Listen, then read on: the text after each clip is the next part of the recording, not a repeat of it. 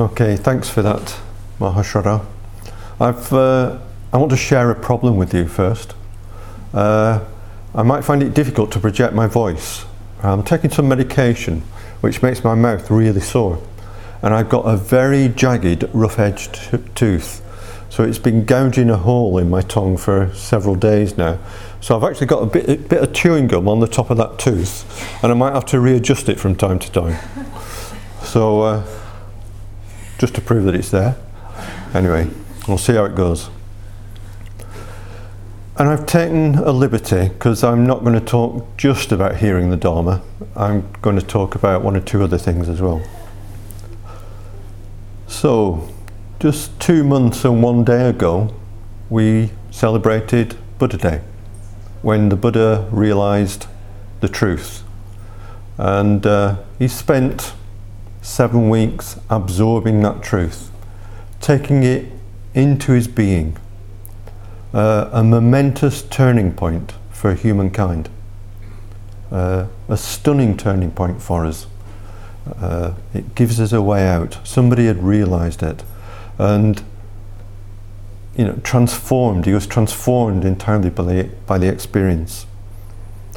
Uh, yeah, I, I, my heart just rejoices in the fact that he, he provided the, you know, the path for us to what he realized. So he spent that seven weeks in and around Bodhgaya, moving from tree to tree, absorbing the experience on various levels, transforming his emotions, transforming his mind, transpor- transforming his e- who he was. In fact, uh, we're told that as part of, uh, as part of that, uh, uh, a wanderer, a, a, a person, uh, saw him, met him, and wondered what he was. He was sat in the forest, in the jungle, uh, glowing. And uh, this traveller went up to him and said, "What are you? Are you a human being? Are you a Yaksha? Are you a Deva?" And in Indian cosmology, they have all levels of, of beings that we, we, we don't recognise in the West. But he went through quite a long list, and the Buddha said, no, no, no, no, I'm not one of any of those categories. So he said, well, what are you? I'm a Buddha. And he says a bit about what being a Buddha is. And this uh, person who met him just said, oh, okay, and went off on his journey. You know, what an opportunity missed. Would we be any better? Would we hear what the Buddha had said? Would we be capable of it? And sometime during that seven weeks, or, or in the eighth week, uh, when he tra- started travelling to, to, to give his first teaching, uh, he met uh, two merchants' sons, or two sons of a merchant, uh, Tapusa, Tapusa and Balika. And uh, they recognised him in a way that the first person met didn't recognise him. And he gave them a talk on the Dharma. We're not, we're not told what that was, we're not told what the content is, uh, just about this meeting. And uh, they were the first two people to go for refuge. Uh, the Sangha didn't exist yet, so they went for refuge to the Buddha and the Dharma. And we don't hear anything about them again. You know, in later texts they, they, they come in, but from that time we don't hear about them again. So they were able, they were able to meet the enlightened mind, recognise something about it. They gave him some food, and he gave them the means to liberation.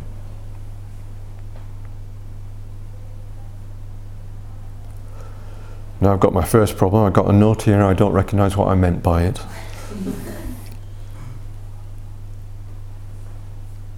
Yeah, so towards the end of this seven weeks, as he got uh, more and more liberated, as, as, as, the, as the experience descended into him, uh, part of his conundrum was what to do with this that I've received. You know, what what what, what shall I do about it? It's exceedingly uh, subtle. It's exceedingly difficult to understand. And we're told uh, a sort of mythical story. We're told a story about Brahma Sahampati, uh, who's the the Lord of a thousand worlds. We can take it to mean that, you know, he's living on a very high plane of, of uh, our sort, sort of existence. He's a Deva. He's the Lord of the Devas. Or we can take it that he's on a, you know, he, he, on a psychological level, internally, that he's, he's representative of the Buddha's high attainments in the world before he, he gained enlightenment. Whichever. But Brahma Sahampati, let's take it on the mythical level, uh, entreated the Buddha to teach. He pointed out that there were beings in the world who, were, who had but little dust in their eyes. He didn't say everybody could get enlightened. He said, but there are people who can get enlightened. And we're told that the Buddha surveyed the world and saw with his, with his Buddha eye uh, that there were pe beings who were able to, to absorb the import, the, the, the importance of, uh, of what the, the Buddha had to teach. And res in response to Brahma Sahampati, he says, the Buddha says, "Wide open are the gates leading to the deathless state. Let those who have ears to hear put forth their fate, their faith." Sorry. So he then considered, well, who has ears to hear? Who are the particular people? And at first, he considered his two teachers, uh, teachers that he met in, in his spiritual journey, and he'd attained their attainments, but then realised for himself that that wasn't the end of the path. But again, he saw with his, his Buddha eye that uh, the two teachers had already died. So he turned his mind to the five contemporaries. He, he shortly before uh, his uh, attainment of enlightenment, he was with a group of five other ascetics, and he'd left them. He'd ceased to be uh, fasting him, uh, fasting himself almost to death. He ceased to be doing, you know, really hard practices in the middle of the hottest period of time, surrounding yourself by fires and, and likewise things with the other elements. And uh, in his mind's eye, he could see that these uh, ascetics were uh, in Sarnath, in the Deer Park at Sarnath. So the last, on the eighth week after his enlightenment, he uh, took to the road and walked the hundred or so miles to the Deer Park at Sarnath. I checked the uh, temperature in Bihar, which is where Bodhgaya and Sarnath is, yesterday, and it's about thirty-six degrees. And uh, he walked. It's like us walking from here to Birmingham three or four days ago. Uh, exceedingly difficult. We, in this country, we get a bit annoyed with the sun after a couple of days. We beg for it all winter, and then it gets too hot, and we say, blimey, it's too hot. But uh, he wasn't concerned with worldly concerns. He was directed towards the spiritual plane. His mission was to go and spread the Dharma, to turn the wheel of the Dharma. So as he's approaching them, uh, they look at him coming and they say, oh, it's that old scoundrel. He, uh, he turned away from the spiritual life. He started eating. What a wastrel. And uh, they wanted not to have anything to do with him. They wanted to turn their backs on him. But they could see as he approached closer the the appearance of the Buddha, and they were receptive to him. By the time he arrived at, at where they were staying, they created a space for him. They got him water to wash his feet and to drink and, and the usual things to make somebody comfortable after they've been on such a rough journey. Uh, and the Buddha started teaching them. Now I always had in my mind's eye, he sort of turned up on the uh, on this day, started turning the wheel of the Dharma, and they got it just like that. I'd forgotten when I was, I was looking up for this uh, talk that uh, it probably took two or three months as a process for all five of them to attain enlightenment.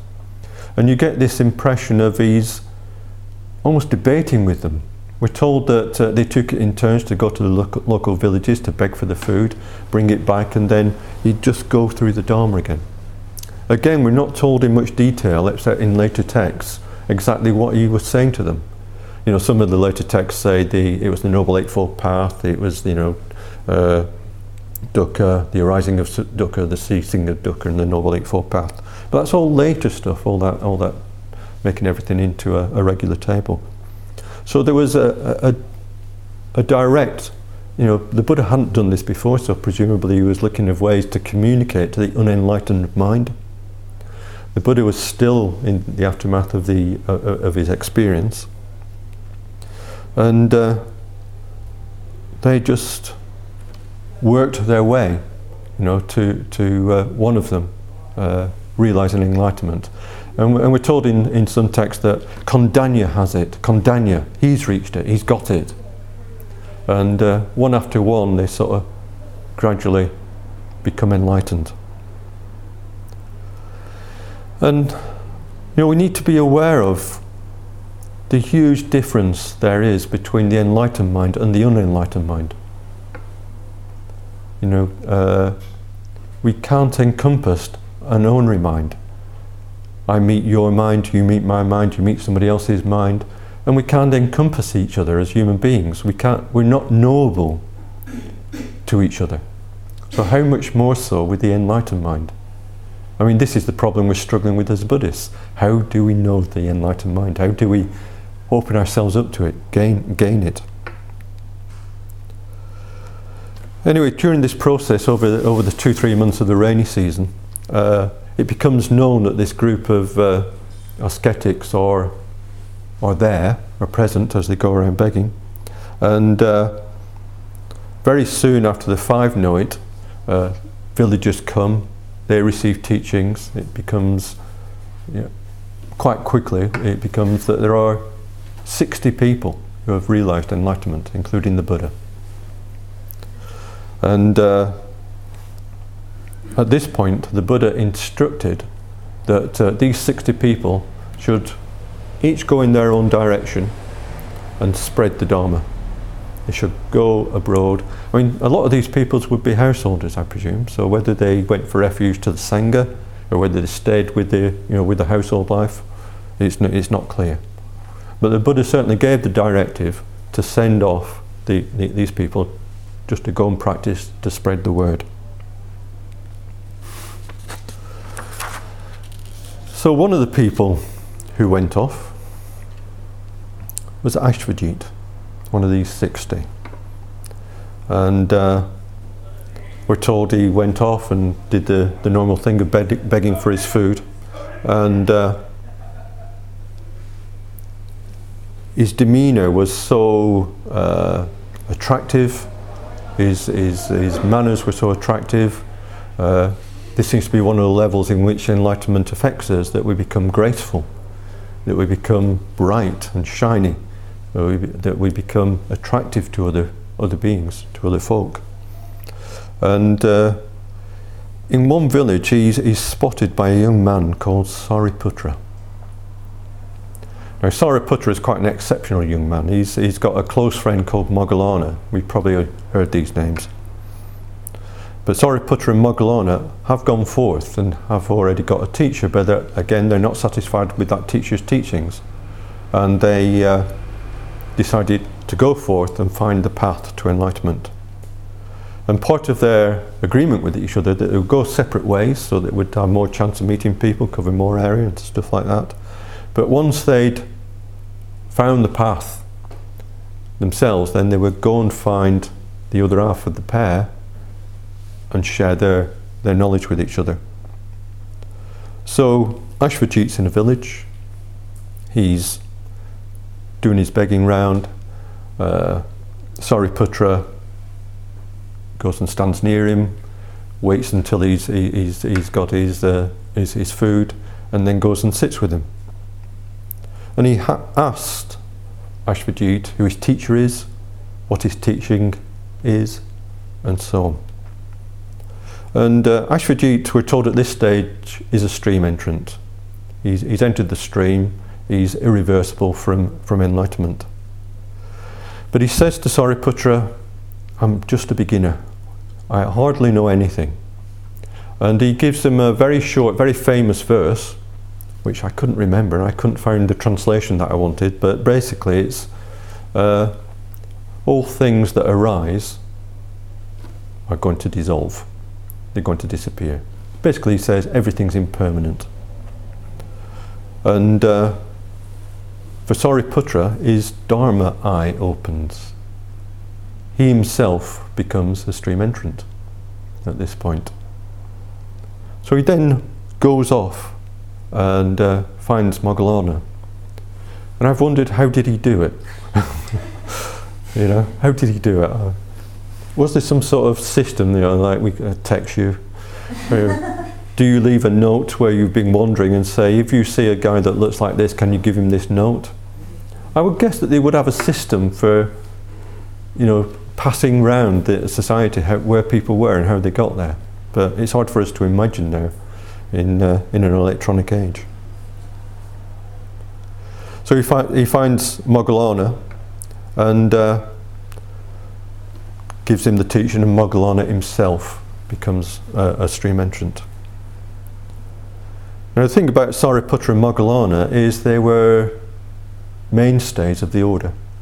They're, they're famous be it for being uh, you know, two of the most important disciples uh, of the Buddha. And uh, you know, the Buddha seemed to have trusted them implicitly, especially uh, Sariputra. Uh, he trusted Sariputra with, uh, the Buddha had a son whose name just escapes me, anybody remember? Rahula, thank you. Uh, Rahula, who, who came into the order when he was very young. And so uh, the Buddha asked Sariputra to look after Rahula. Rahula would be his disciple.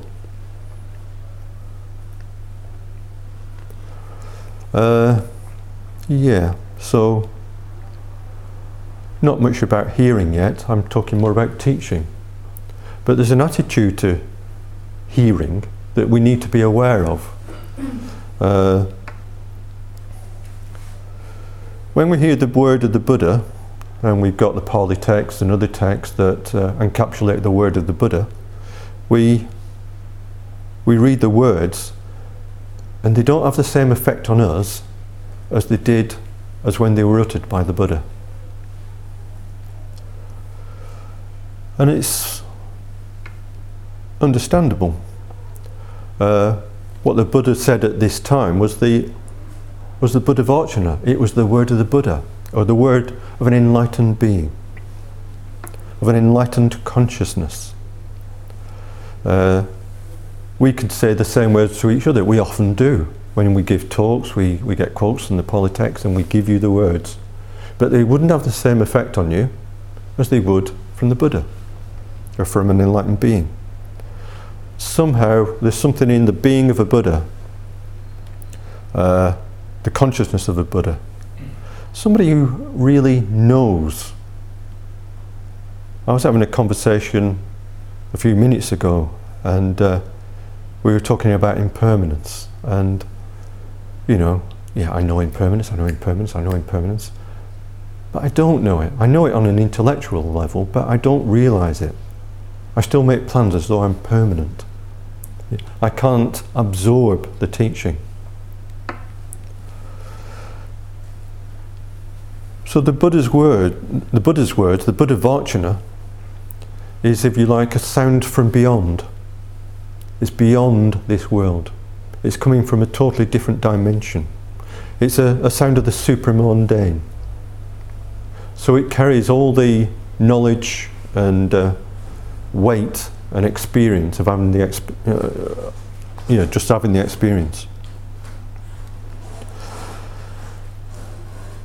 Now, when we convert, uh, I, I, I sometimes like it, uh, ju just to give you a metaphor, uh, it's, it's likened to a recipe. You know, we can go on uh, uh, to the cookbook and uh, we've got the recipe. And we look at the recipe and think, well, that sounds nice, but we've not tasted it. We've not experienced it. We've not transformed the ingredients from the raw materials to the finished pie. Yeah? The Buddha's found the recipe. He's written the recipe. There was no recipe before him in, in, in this life. And uh, he's transformed the elements. He's experienced the elements. He knows directly. So obviously, if you're in that situation, you can just talk with much more weight. But even if you meet a Buddha, we've already, we have already heard of the first person who met him who didn't recognise his recipe. He, uh, he just didn't receive it. He wasn't interested in the recipe. And part of the uh, problem we have is that we, we have attitudes that uh, prevent us from, from, from receiving it. There's a, a traditional uh, metaphor again of uh, listening. Uh, of the faults of uh, a listener is a, a pot. So you have a pot, you put it on there, it's got an opening at the top and you can pour stuff in. But the faults of listening are that, well, sometimes we just have the pot turned over. Yeah? There is no entrance. So whatever is given to us, we're not receptive. We're not going to receive what's been sent to us, just like a pot that's upside down.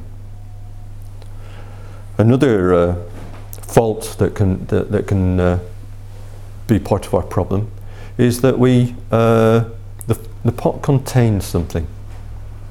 We already have our own views. Uh, we already have ourselves. We've, we've, we've got all our conditioning and, and everything else. And when uh, the Dharma is poured into us, uh, it's just poisoned by our views. We'll accept this bit, but not that bit. Uh, I don't know about that bit. That's too big to think about. Yeah. So whatever comes in uh, is affected by our own conditioning, by our views, by, by our, our content. We're not clean. We're not pure. And the last, the last uh, problem that we can have is the pot's just got a hole in it. So whatever is poured in just leaves the pot. Uh, we, we don't remember. We remember vaguely. It's something like this. You know, it's really, really difficult for us to remember anything. So we just, we just lose what's given to us. We're not, we're, we can't keep it. So bearing those issues in mind, I'm, I'm, I'm just going to talk about uh, how a few people heard the Dharma. And it's not just hearing. One example is where it's not hearing. And uh, you know, think about the faults that those people exhibit. Now, as well as uh, Sariputra and Moggallana, who were the leaders of the, of the, of the men's wing of the Sangha, there were two female equivalents, uh, Khema and Uppalavanna. And uh, the Buddha talked about those as being the foremost female disciples in pretty much the same way as he does about Sariputra and Moggallana. But, as you'd expect, there is not as much about the two women in the Pali text as there is about the two men. I say as you would expect because the Pali texts were probably kept by the men. There would be some editing and things like that. But anyway, we have these two disciples. Well, they're, they're not disciples yet. One of them uh, is uh, uh, Uppalavanna, has got the, uh, uh, the, the beauty of a blue lotus. She has the, uh, uh, what's it called, the, the aspect of your face, the com- complexion of a blue lotus. And this is seen as really beautiful. Now I quite find it quite difficult to imagine a woman who's sort of blue. But it obviously has some sense because it's seen as being really beautiful. And these, and these women are talked about in terms of beauty. They're not talked about in terms of other attributes. But what I really want to, to focus on is, is Khema. Uh, Well, actually, I'll just say a bit more about Uppalavanna. She, uh, she's very beautiful, and uh, suitors are starting to arrive. And uh, her father recommends that uh, rather than put up with all these suitors turning up and they just keep saying no, that she becomes a bhikkhuni, a nun. And that's what she does. She just goes off and becomes a bhikkhuni. Now, Khema is the... Uh, the wife, one of the queens of King Bimbisara. Uh, Bimbisara uh, was a, uh, a contemporary of the Buddha. They seem to have been quite good friends, and he became uh, uh, a follower of the Buddha and went for refuge. In fact, uh, he had a, a, quite a big empire around Rajagriha, Magadha, and uh, he, he met a sticky end because his son uh, uh, murdered him uh, because he was competitive. He wanted to become the king. Anyway, that's by the by. Now, Khema did not want to meet the Buddha. She was very self-conscious about her beauty. But the king thought she should meet the Buddha. So he knew that Khema really liked beautiful things. So he told her how beautiful the monastery was that the Buddha was staying at. You know, beautiful gardens, beautiful walks, et cetera, et cetera. So Khema thought, well, yeah, I'll, I'll go along, I'll, I'll have a look-see. And uh, as, she, as she got there, she, she saw the Buddha and he, he saw her. And he didn't say anything to her. Uh, this is my case of where he didn't hear, she didn't hear the Dhamma. What he did was to create uh, an apparitional woman next to him. And this woman was stunningly beautiful. She made Khema look very, very ordinary. And uh, so she had greater beauty than Khema. And over a period of a few minutes, she slowly, the Buddha slowly aged the apparition. The skin became wrinkled. The hair became grey. The body became aged until it passed away, became a corpse, became a pile of bones. What a teaching. What a teaching. And Khema understood that all conditioned phenomena are impermanent. Directly. She became an arahant. She joined the order.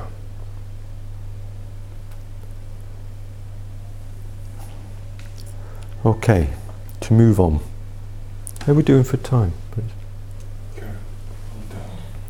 I can take a chunk out, you see, if we're, if we're losing time. So I think that's that's the last one where we we don't have any teaching verbally and any hearing verbally. I want to move on to uh, Suppabuddha. He's not a relative of the Buddha at this point. He's a leper. And uh, wherever he was, I can't remember he was, he saw a great crowd gathered. And he thought, they must be doing an almsgiving over there. So he went over there and he found actually it was the Buddha giving a talk to all his followers. So Suppabuddha said, well, I'm here now, I'll stay and listen. And the Buddha surveyed the crowd and he was wondering if anybody was present who was capable of understanding. So this is an echo of his original position. Is there anybody in the human race who's capable of understanding uh, the Dharma, of realising the Dharma? And here again he's given a talk to a, a crowd of people and he scans the crowd and says, who here is capable of understanding? And he sees that uh, Suppabuddha, the leper, is capable. He seems to be the only one in the crowd, he's the only one that's, uh, that's mentioned. So s- he addressed his talk specifically to Suppabuddha, even though he's talking to the crowd. We're told he gave a progressive talk. Uh, he talked about dana, about giving, about morality, about the peril, the vanity, the defilement of pleasures of the senses. Uh, and he saw that by the end of this talk, Suppabuddha's heart was ready. It was malleable. It was devoid of hindrances. It was uplifted, devout. Uh, so the Buddha taught dukkha. He taught the arising of dukkha, its cessation and the path to the end of dukkha. And for Suppabuddha again, his Dharma eye opened. Whatever is of a nature to arise, all that is of a nature to cease. And he could see that Suppabuddha had seen the Dharma, had reached the Dharma, had found the Dharma, had plunged into the Dharma.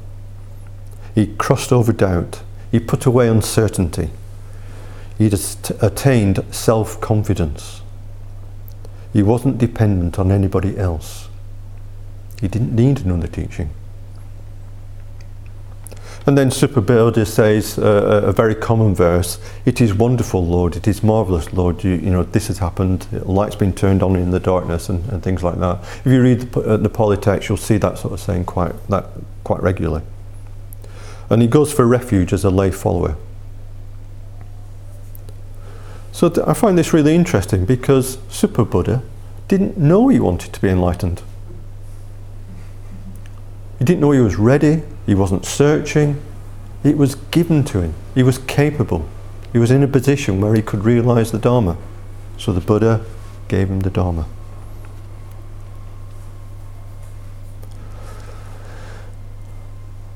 So moving on to another example. This is one of my favourite stories. Uh, in a way, it's, it's uh, I spent a lot of my older uh, life teaching the Dharma, and this was the inspiration, very much the inspiration for me. And uh, the monk who inspired me was Nagasena. Uh, no, Nagasena is the monk who answered King Milinda's questions. I don't know, some of you will have come across King Milinda's questions. Milinda was uh, a Greek, uh, Menander in Greek, in Greek. And uh, you know, he's sort of being left behind as Alexander had sort of rampaged through the Middle East and then on into India. He was he was a king who was, who was left behind to for, on this particular territory, probably somewhere around Afghanistan, that sort of area, the northwest. And uh, I remember reading this uh, a long time ago and being inspired by it, and I was looking at it for it recently. I couldn't find the story, so I might have invented this, but it's a great story anyway. So Nagasena did what monks do. He wandered from house to house begging for his food, and then he'd uh, he'd uh, eat his food, and then afterwards he would give a teaching to the householder. So one particular time he, he went to a house and there was an old woman living there. So he, she gave him some food, they sat down, she waited while he, he finished his meal. And then he started giving her the teaching. Now I don't remember what the teaching was, I don't know if it even said it. But he notices that the old woman has changed. Something about her has changed. So he thinks about what he said to her, and he became a stream entrant. Now I think I think many people who teach the Dharma, many order members who teach the Dharma, uh, have had worldly sort of similar similar experiences. You give a talk or you re- you spontaneously re- reply to somebody in a study group, and more comes out of you than you knew you had in you. You know, what, what teachers really need is excellent questions from pupils, because sometimes it can come up with an excellent response. And I'm taking this experience to be an example of more than an excellent response. You give somebody the truth, they realise it, and you get it back. So, yeah. You know, for for for an order like ourselves, who are so active in teaching and things like this, I think this is a really important ex- aspect. I remember when I, I started the uh, Buddhist Centre in the first in in Accrington, uh, in the first twelve months. Well, about six months through, I thought, well, I've given them everything. And, you know, I've been through Bhante's lectures, I've given them the Eightfold Path, I've given that, I've given, I've, I've, I've, I've, and I thought by the end of twelve months, I won't have anything more to say. And then after twelve months, I realised that actually I'd moved on more than they had. I'd made more progress than they had. Because I'd had to, you know, for every, I realised at one stage, for every hour's talk I gave, I was spending about twenty-five hours doing it. You know, so I was doing a lot of work. But, you know, there is something about externalising what you know, or it being pulled out of you by a, a good question or, or some situation, and you move on, something comes out of you. And very often for that to happen, you have to stand out of the way.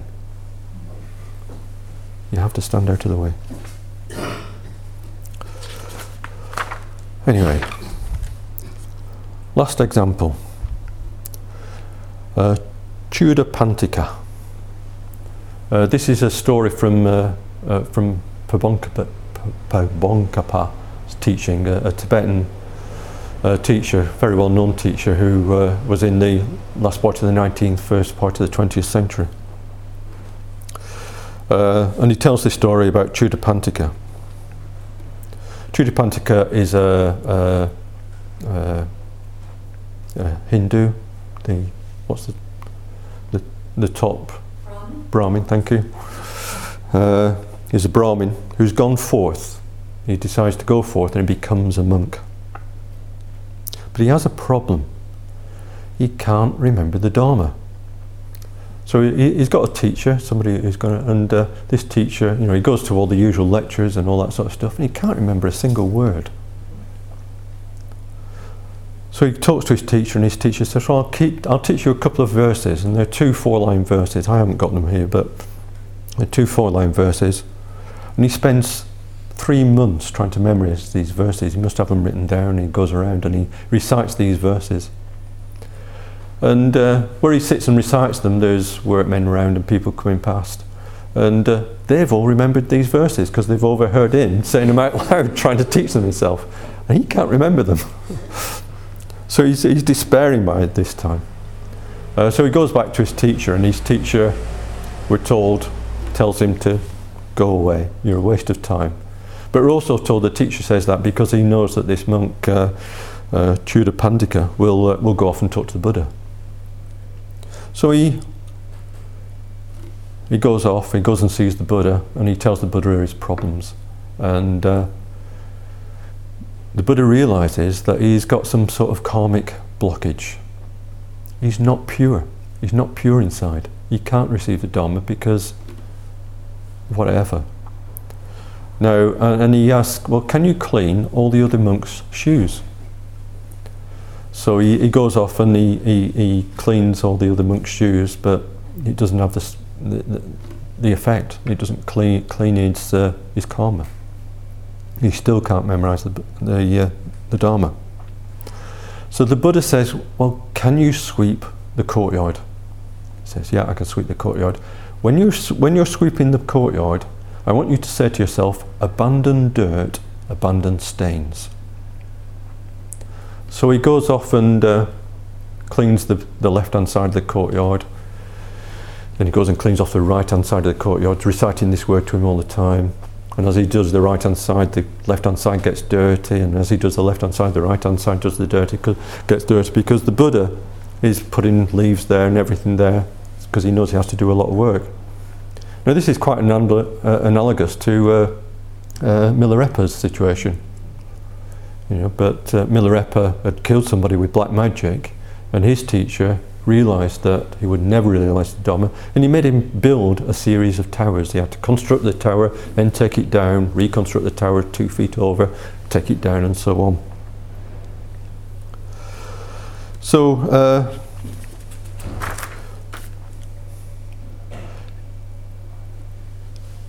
he keeps this practice up. He, keep, he remembers the words, abandon dirt, abandon stains, and then he finds verses start spontaneously coming into his mind. Uh, desire is dirt. Desire is stained. Anger is dirt. Anger is stained. Ignorance is dirt. Ignorance is stained. Uh, and he becomes fully enlightened. Now, uh, that's not the complete story, but he couldn't hear until he worked off all his negative karma, until he, you know, he, he was purified. I'll quickly say what the story was. Uh, he was he was always thought as being very, very stupid because he couldn't memorize everything, and everybody in the Sangha knew he was very, very stupid. And uh, I think it was the Buddha said to uh, a group of nuns, he is now your teacher. And they were a bit unhappy about this situation. So they thought they'd, uh, when he came for his to do his first, first teaching, that they'd uh, build a very, very high seat. In Tibet, if you're a, the more realised you are, the more senior you are, the higher is the seat. But as it gets quite high, they do put a set of steps up so you can get onto it. But the nuns didn't put a set of steps there. So uh, we're told he, he actually physically threw down the uh, the throne, and he sat just on the throne piece, and then he uh, levitated into the air and produced various visions around about himself, and the nun's opinion changed. So, to wrap it up, the skills of listening. We need to be open like the pot. We need to block up the holes within us.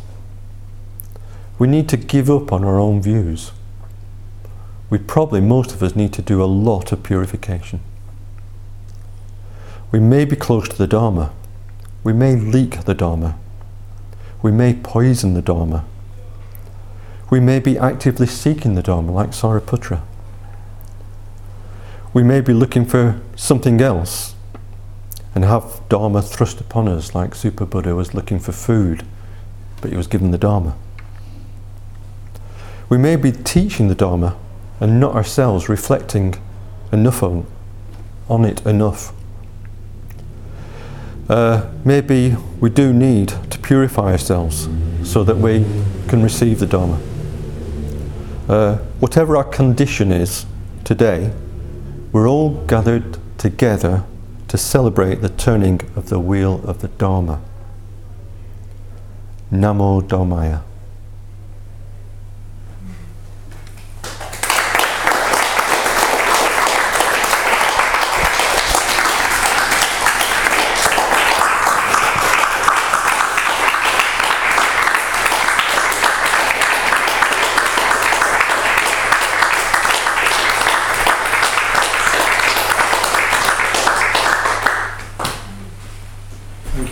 Indeed, Pramoda, for, well, I, I was captured by the content, actually.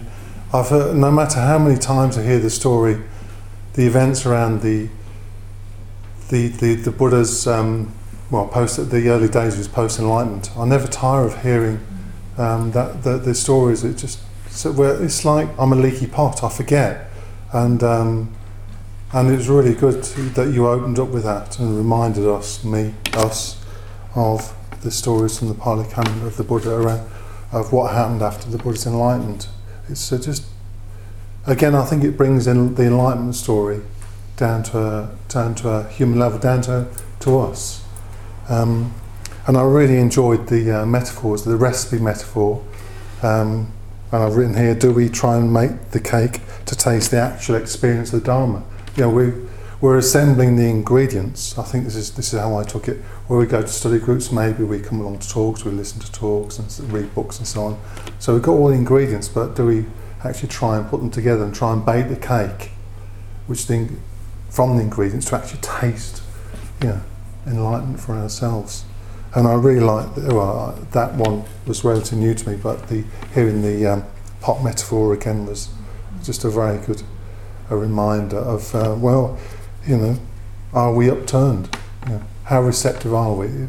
Are we upturned? Are we leaky, split and leaky?